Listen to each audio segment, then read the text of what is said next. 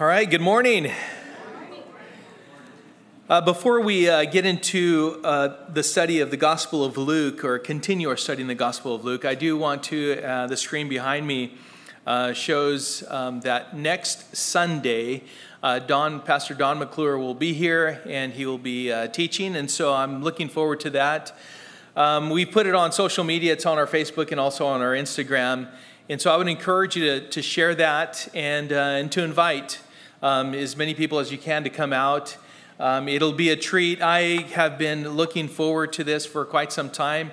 Um, finally, it, uh, it came to a point to where the Lord uh, coordinated um, the scheduling of Pastor Don McClure. So uh, make sure that you uh, take, take note of that and, and, share that if you do have Facebook or Instagram. Uh, take a look at our page and then um, share that post this week. Well, this morning we are in Luke chapter 7. And we're continuing our study through the, this gospel. We are covering verses 11 through 17, uh, which is the account of the time when uh, Jesus raised a widow's son from death. The title of this morning's message is The Tale of Two Processions. The Tale of Two Processions. Let's begin by reading Luke chapter 7, verse 11. Soon afterward, he went to a town called Nain, and his disciples and a great crowd went with him. As he drew near to the gate of the town, behold, a man who had died was being carried out, the only son of his mother and she was a widow, and a considerable crowd from the town was with her. And when the Lord saw her, he had compassion on her and said to her, Do not weep. Then he came up and touched the bier, and the bearers stood still. And he said, Young man, I say to you, arise. And the dead man sat up and began to speak, and Jesus gave him to his mother. Fear seized them all, and they glorified God, saying, A great prophet has arisen among us, and God has visited his people. And this report about him spread through the whole of Judea in all the surrounding country.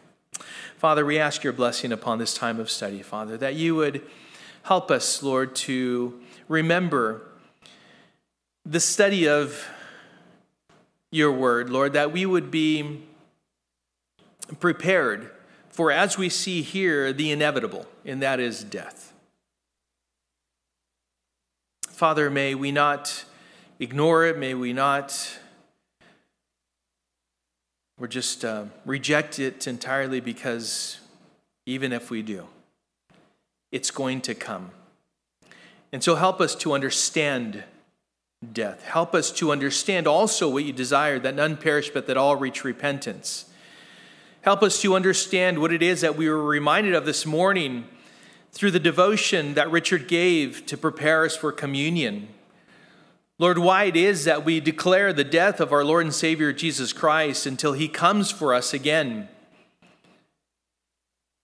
That by doing so, we are declaring victory over sin and death. And so, Lord, may we, may we be prepared and looking forward to that, that moment, Lord, that we are instantly in your presence, Lord. For the Apostle Paul said, to be absent from the body is to be present with the Lord. And so, Father, that's our hope. Thank you for giving us that hope through Jesus Christ, our Lord and Savior. And so we commit this time of study into your hands, Lord. We ask your blessing and pray this in Jesus' name. Amen.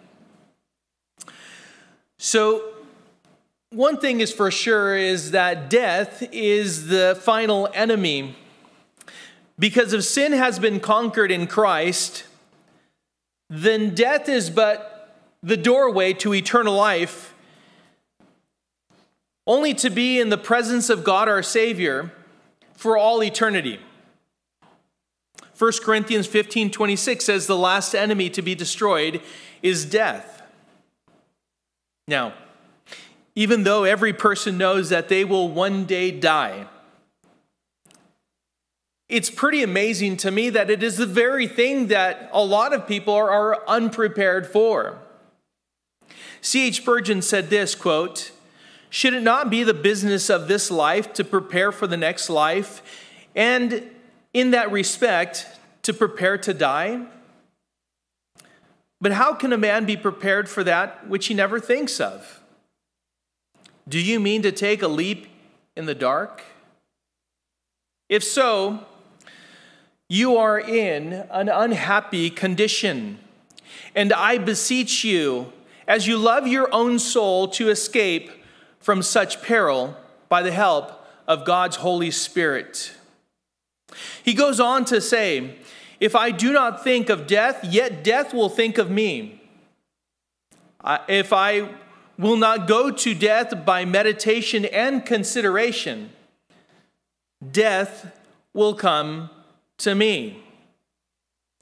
Let me then meet it like a man, and to that end, let me look it in the face. Close quote. This is a portion of C.H. Spurgeon's sermon that he delivered from the text of Job. Again, it is something that we cannot ignore. It is something that we ought to be prepared for. Ignoring death doesn't make it go away, it'll come whether you acknowledge it or not. Isn't it interesting that life is temporal and yet we treat it as if it were all we had, as if in a way it would be eternal? How is it that that is placed in our very hearts and our desires? Perhaps it is because eternity has been set in our hearts. And yet, we know that death is final and there is no coming back from it, and yet we still ignore it. Oftentimes, refuse to talk about it as if uh, perhaps it may not be real. And unfortunately, many people arrive unprepared, guessing, building up in their own imaginations what it is after death. Simply surprised at times that it happened at all. Think about that. I mean, how is it that you could be shocked about something that you knew was going to come? How is it that you would come to the conclusion and believe that perhaps if I ignore it, if I don't talk about it, that it somehow won't happen. I pray that we would think about this, that, that we would really understand it for, for what it is. That these things that I've said about how people handle death may not be true of us at all. Because this morning we will learn about the tale of two processions one procession is led by Jesus Christ, who is the author and finisher of our faith. And the other procession is led by a dead man. Again, let's read the two, about the two processions coming together. Verse 11 says, Soon afterward, he went to a town called Nain, and his disciples and a great crowd went with him. As he drew near to the gate of the town, behold, a man who had died was being carried out, the only son of his mother, and she was a widow. And a considerable crowd from the town was with her. Two processions. One was coming in, the other one was going out of town. Now, Nain is located about 25 25 miles south of Capernaum and six miles southwest of Nazareth, just to give you an idea geographically of where it's located in Israel. Now, this could be completed in one day as far as the journey is concerned from Capernaum, but it would be a long day. But nonetheless, it could be, it could be walked in one day. And we know that Jesus had a following, not only his closest disciples or the apostles, but also we see that a great crowd was following him.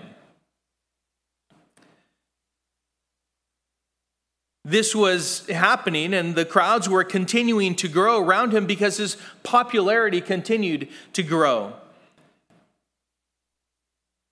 As they drew near to the gate, about to go into the town, they met this other crowd that was gathered behind an open casket. There was a funeral procession that was now crossing theirs. This was a funeral procession that followed a man who had died, an only son of a widow. She had not only lost her husband, but now she lost her only son. It was an especially sad day for this woman. But if you could, for a moment, just consider the fact that here we have two groups. One group was following Jesus, and the other group was following a dead man. One group was filled with joy and wonder, and the other group was filled with sorrow and weariness. I have no doubt that the mother's soul was filled with anguish and loneliness, perhaps even despair. Because again, her husband had died, and now her only son had died. The very ones that would take care of her. And yet, in contrast, we see the other group with Jesus. They were filled with gladness, they were, filled with expectation. You see, they had been following Jesus and as he spoke, as he taught with authority. They were following Jesus because they had witnessed the healing of many, the casting out of demons. It was spectacular, it was amazing. As they were following behind him, they were, they were filled with joy, they were filled with awe, with great expectation. And yet the mother, she is proceeding with no expectation whatsoever, filled with grief. And it was at this gate of this town that the two processions met. Not only do we have two processions that met there, but we, we have two enemies that met there. Verse 13 says, And when the Lord saw her, he had compassion on her and said to her, Do not weep. Then he came up and touched the bier, and the bearer stood still. And he said, Young man, I say to you, arise. And the dead man sat up and began to speak, and Jesus gave him to his mother. The Lord saw the grieving mother and had compassion for her, and said to her, Do not weep. If you can imagine the grief of a mother, and she was a widow. A man coming up and just speaking those words, but they were words of compassion do not weep, because those words were followed up with action. You know, as we see this picture in the story unfolding before us, we're reminded as it says in Psalm 34 18, that the Lord is near the brokenhearted and saves the crushed in spirit. In fact, 2 Corinthians 1 3 says, Blessed be the God and Father of our Lord Jesus Christ, the Father of mercies and God of all comfort. It was his compassion, it was Jesus' compassion that led to act in this particular situation. Now we know that in the life of Jesus and in the three years of his ministry, from the time of his baptism in the Jordan to the time of his crucifixion, that there were more than just three deaths that he tended to. But what we have illustrated is, is the authority and the power of Jesus Christ over death. His compassion, in fact, that he has for us, has brought us to a place of knowing his love for us and his grace in and through Jesus Christ as he was sent to pay the ultimate price, demonstrating his love for us with a compassion that is unmet, to give us eternal life, the forgiveness of our sins, and be reconciled unto the Father. Romans 5 8 says, But God shows his love for us, in that while we were still sinners, Christ died for us. Two enemies have now come face to face. At this point, as Jesus said these words to this widow, a woman who had now lost her son, both crowds, I'm sure at this point, were standing still was watching. As Jesus approached the open casket that the pallbearers were carrying. Jesus walked up, he placed his hand on the casket, and spoke to the young man.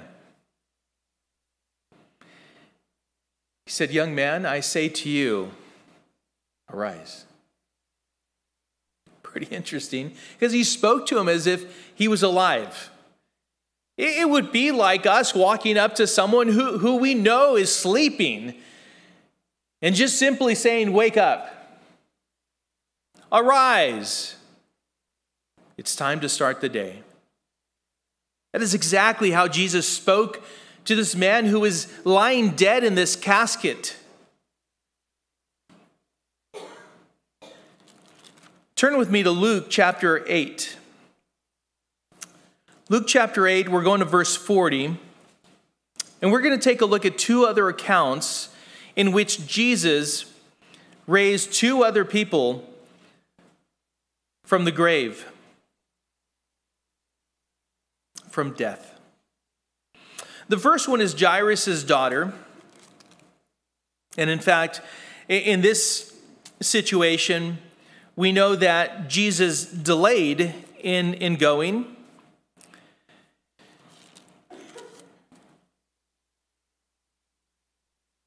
In verse 40, it says, Now when Jesus returned, the crowd welcomed him, for they were all waiting for him. And there came a man named Jairus, who was a ruler of the synagogue. And falling at Jesus' feet, he implored him to come to his house, for he had an only daughter about 12 years of age, and she was dying.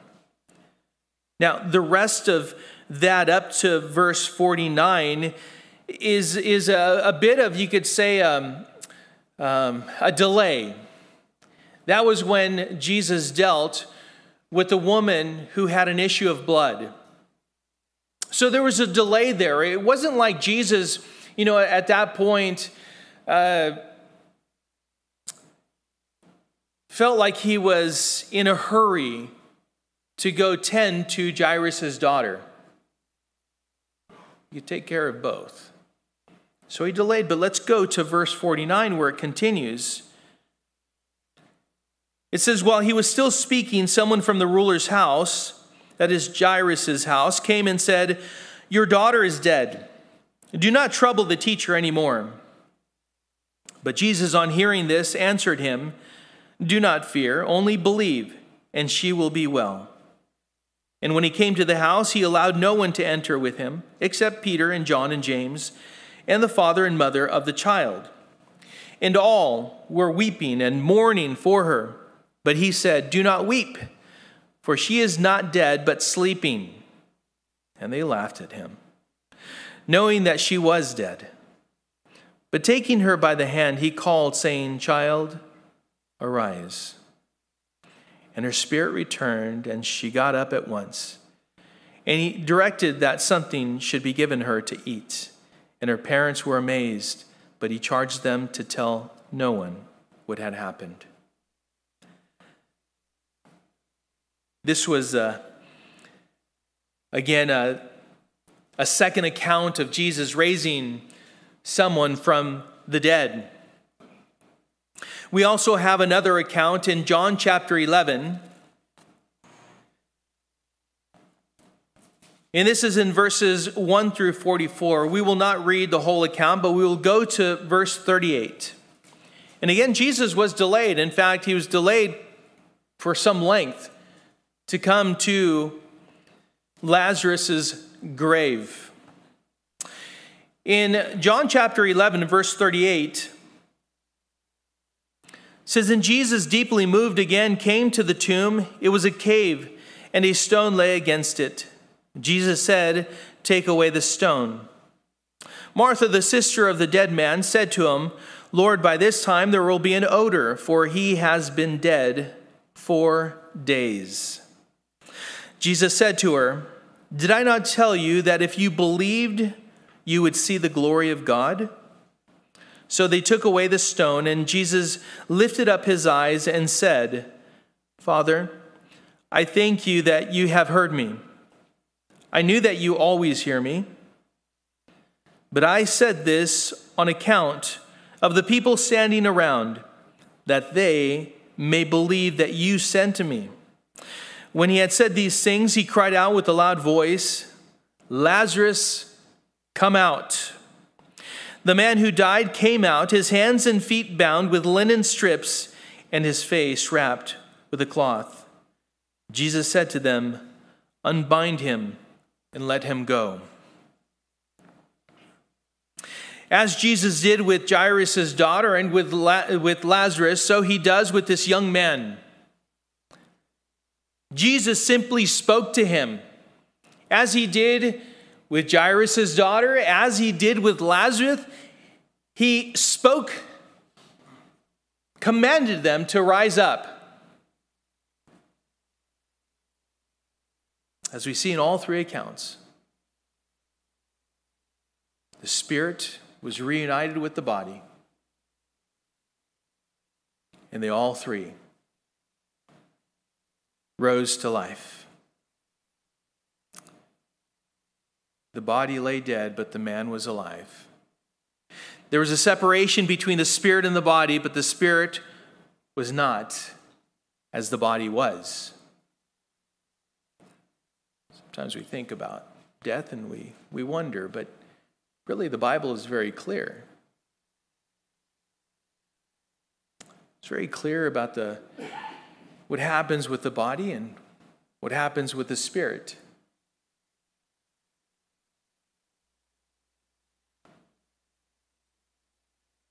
As I said in my prayer, we know that to be absent from the body is to be present for the Lord, with the Lord, for all those who have placed their trust in Jesus Christ as Lord and Savior. But there's an, also an immediate separation there is no purgatory, there is no second chance after death. It is final. At that moment, if we do not die in Christ, we die in our sins and remain separated. That's in fact what our brother Richard had reminded us of in John chapter 3. This is the very reason why Jesus came to shed his blood. For without the shedding of blood, there is no remission of sin, there's no forgiveness for our sin. We know that as we read the account of Lazarus, both Mary and Martha, they both were coming to Jesus and telling him that had you been here, uh, we know our brother would live. And yet, when Jesus did come to the grave, to the very tomb that had a stone covering it, even then, Martha said, Oh Lord, he's been in there for four days. There will be an odor. In other words, there was no question that Lazarus was dead. He was, he was prepared for burial, he was placed in the tomb. There was a stone that was rolled to cover the tomb.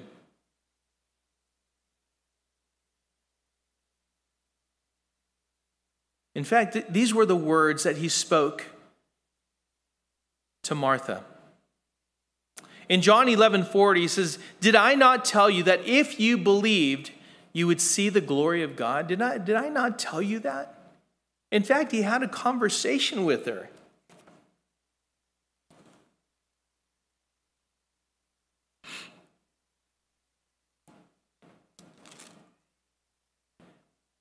He said, I am the resurrection and the life.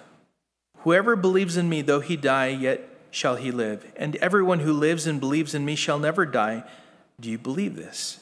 This was his question to her. This is prior to going to the tomb.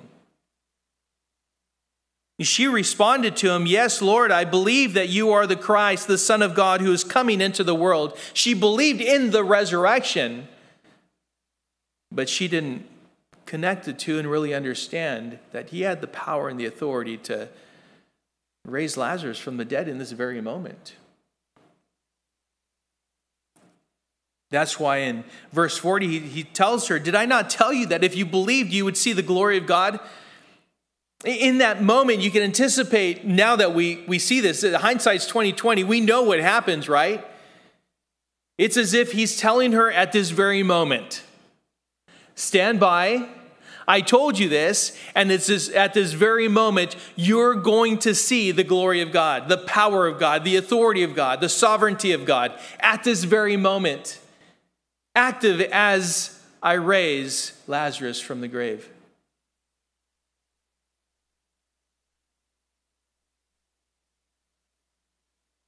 As Jesus commanded Lazarus to come out, so he commanded this man to rise up.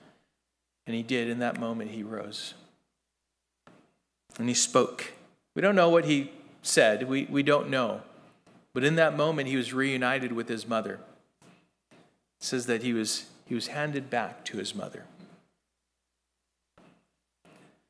This clearly demonstrated Jesus' power to raise the dead, the ability to rejoin the body and the spirit of man. You, you ever wonder about that? Well, you know, we have questions about cremation or uh, whole body burial. Um, you know, it, it, there's no concern about that whatsoever. No concern whatsoever. In fact, what is it that God formed man out of? Ah, let's put some dirt together, right? He brought dirt together, formed man, and breathed life into him. There are people who have died in spectacular ways. People who have died out to sea. We just observed 22 years from 9 11. The remains of many people were not found. Do you not think that God is able to bring together our glorified bodies and our spirit together? Oh, he is able. I have, I have no concern about that whatsoever. He is able to do that. In this moment, Jesus demonstrated his power and his authority just speaking to this man. And he sat up and he began to talk. And again, Jesus, as I said earlier, gave him to his mother. They were reunited in that moment. And I am sure in that moment, everyone was rejoicing.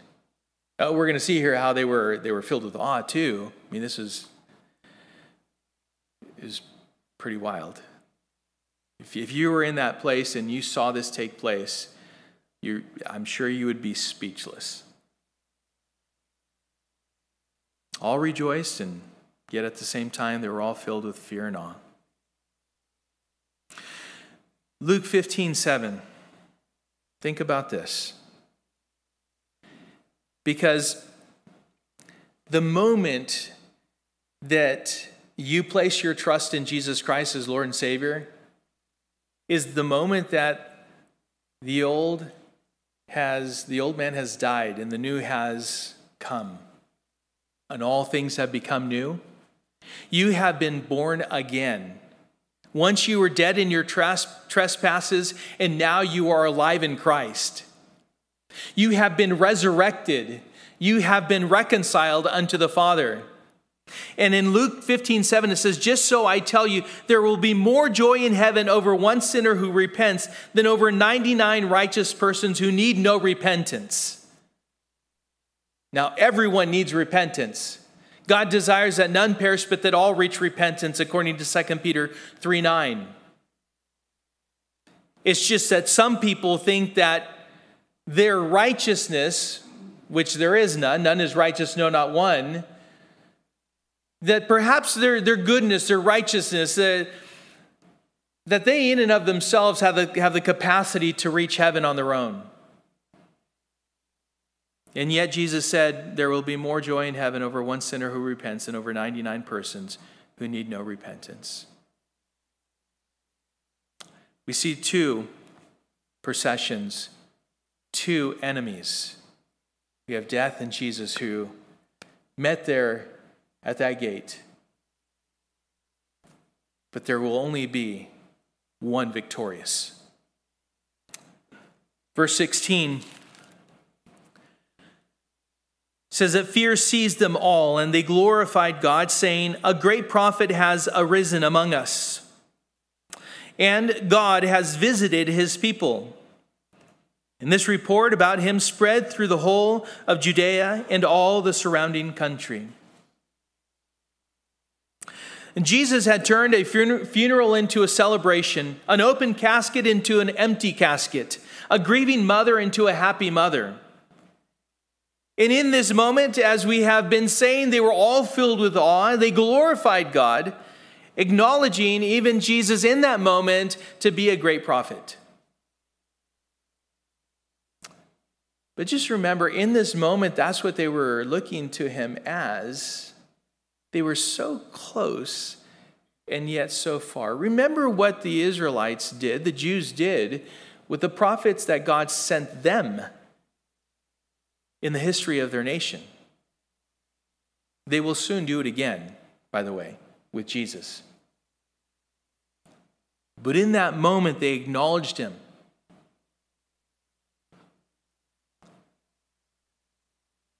The people saw for themselves that life had won over death. And there is indeed one life that has conquered death, and he is Jesus Christ. In John 14, 6, he said, I am the way and the truth and the life. No one comes to the Father except through me.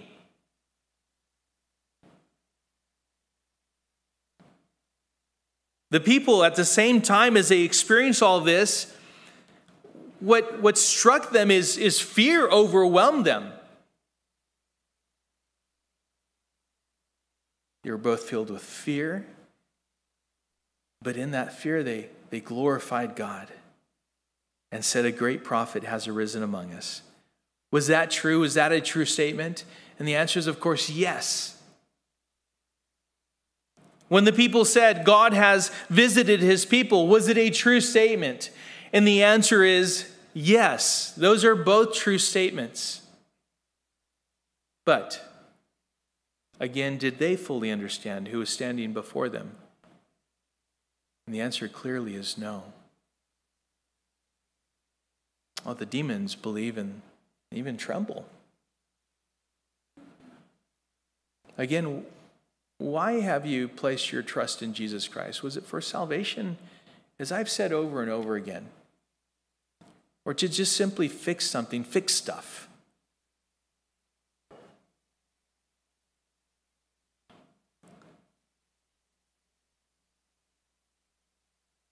He has to be called upon as Savior, as Lord, as the God who has authority over you completely. Why? Because He has purchased you with the lifeblood of Jesus Christ. You belong to Him. You no longer belong to yourself.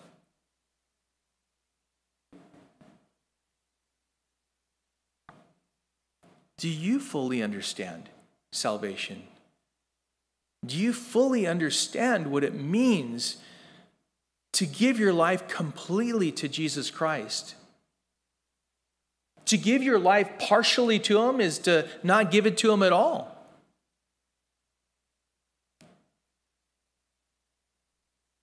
Listen, the tale of two processions is no fictitious story. It is not imaginary. It is no fairy tale. It is real.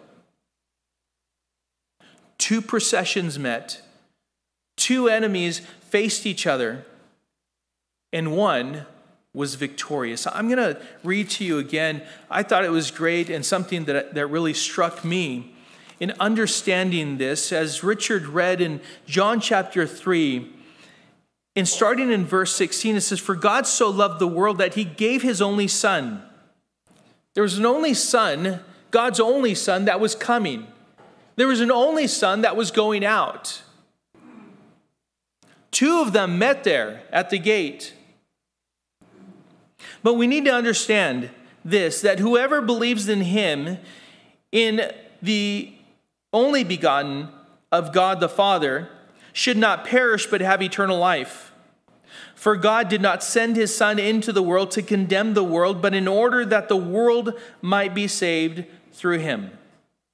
Whoever believes in him is not condemned, but whoever does not believe is condemned already.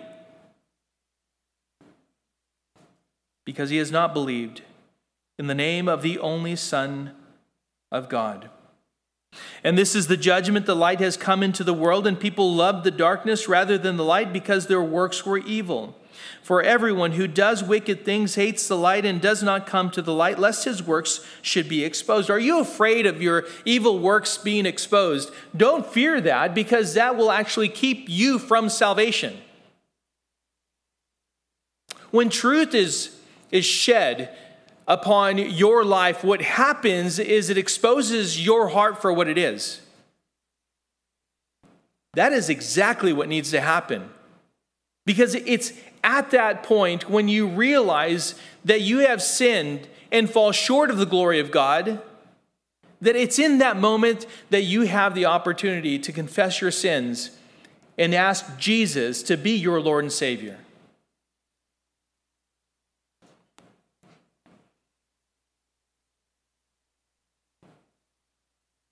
But whoever does what is true comes to the light, so that it may be clearly seen that his works have been carried out in God.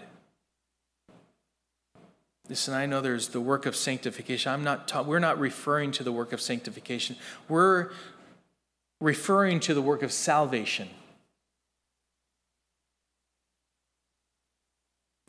Don't fear for your works to be exposed, for your very heart to be exposed. Whatever is exposed, again, you have the opportunity in that moment to confess. In other words, to agree with God God, this is not of you.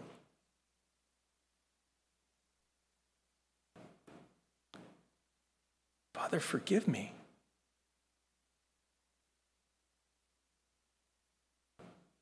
Forgive me. Because one of two enemies is going to be victorious in your life.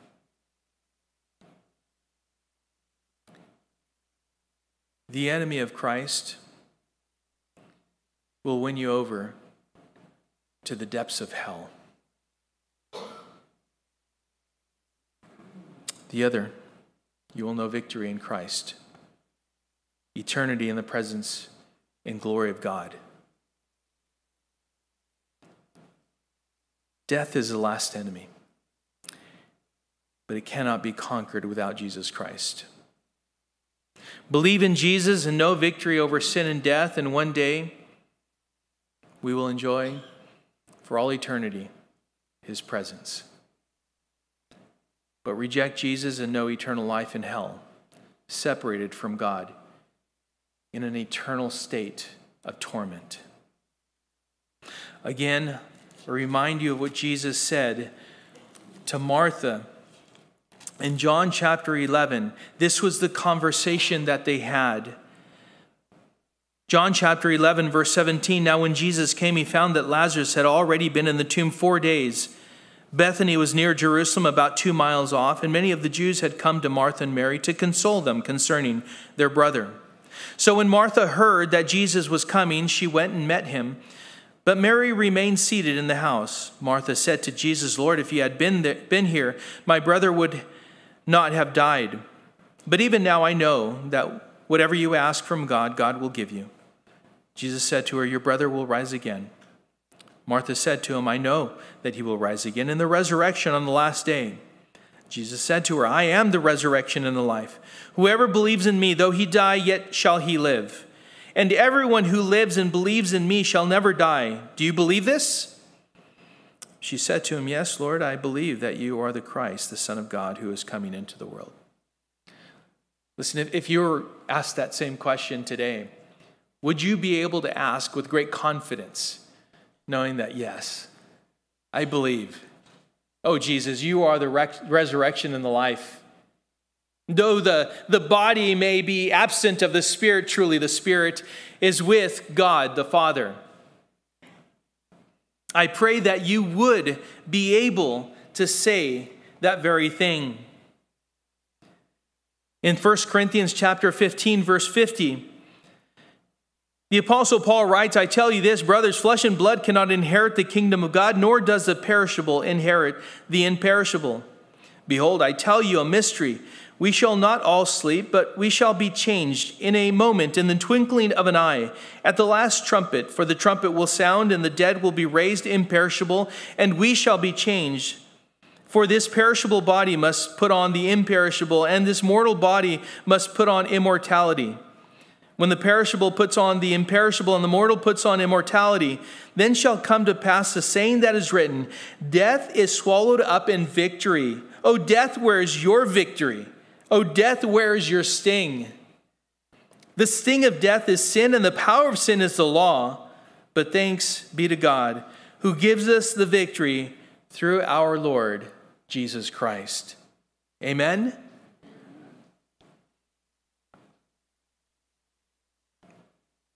C.H. Spurgeon said this quote, Beloved, we live with God, do we not? Shall we not die with him? Our life is one long holiday when the Lord Jesus keeps us company. Will he leave us at the end? Because God is with us, we go forth with joy and are led forth with peace. The mountains and the hills break forth before us into singing and all the trees of the field do clap their hands.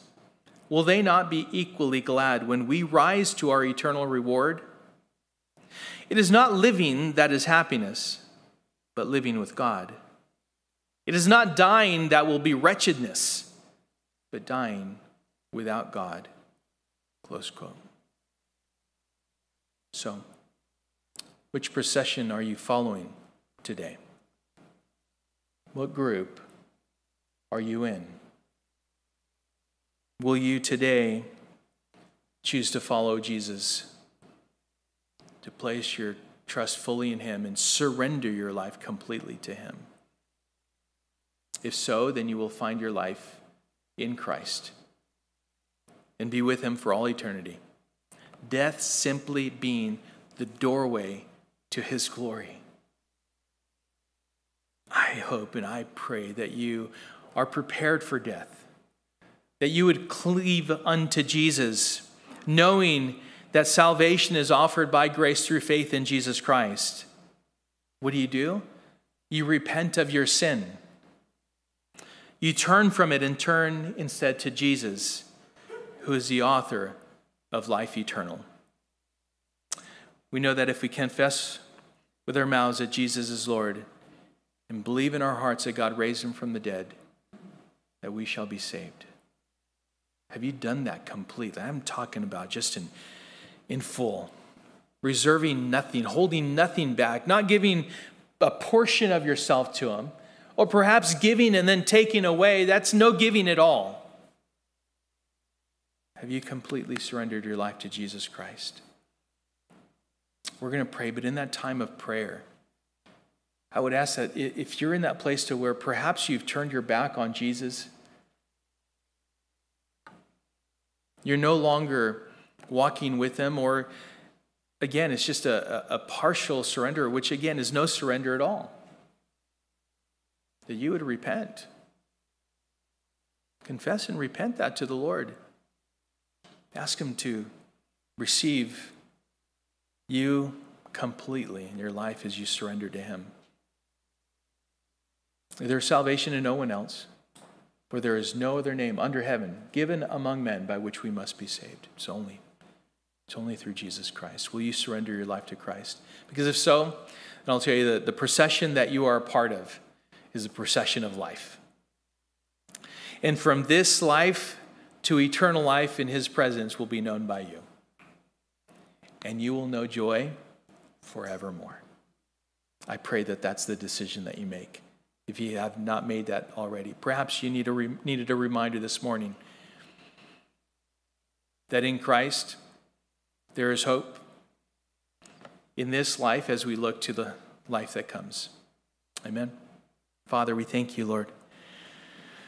Oh, for the hope that we have in Jesus Christ. There's no other way to you. Thank you, Lord, for tearing that veil from top to bottom and giving us access to the Holy of Holies, to your very presence through Jesus Christ, who willingly went to the cross, paying for our sins in full, was put in the grave and conquered the grave three days later as he resurrected, Lord, the first fruits of many. Lord, the others that we spoke of, Lord, the widow's son and Jairus' daughter, and even Lazarus, Lord, they were, they were in a way, Lord, they were resuscitated, Lord, because they experienced death again. Lord, but for us, when we come to that moment of death, Oh Lord, we will we will be in glory. We will be in your presence. May we look forward to that moment fully prepared, not ignoring the inevitable, but Lord, understanding it and knowing that, Father, you sent the Son to conquer both sin and death. May we be more than conquerors in Christ Jesus our Lord.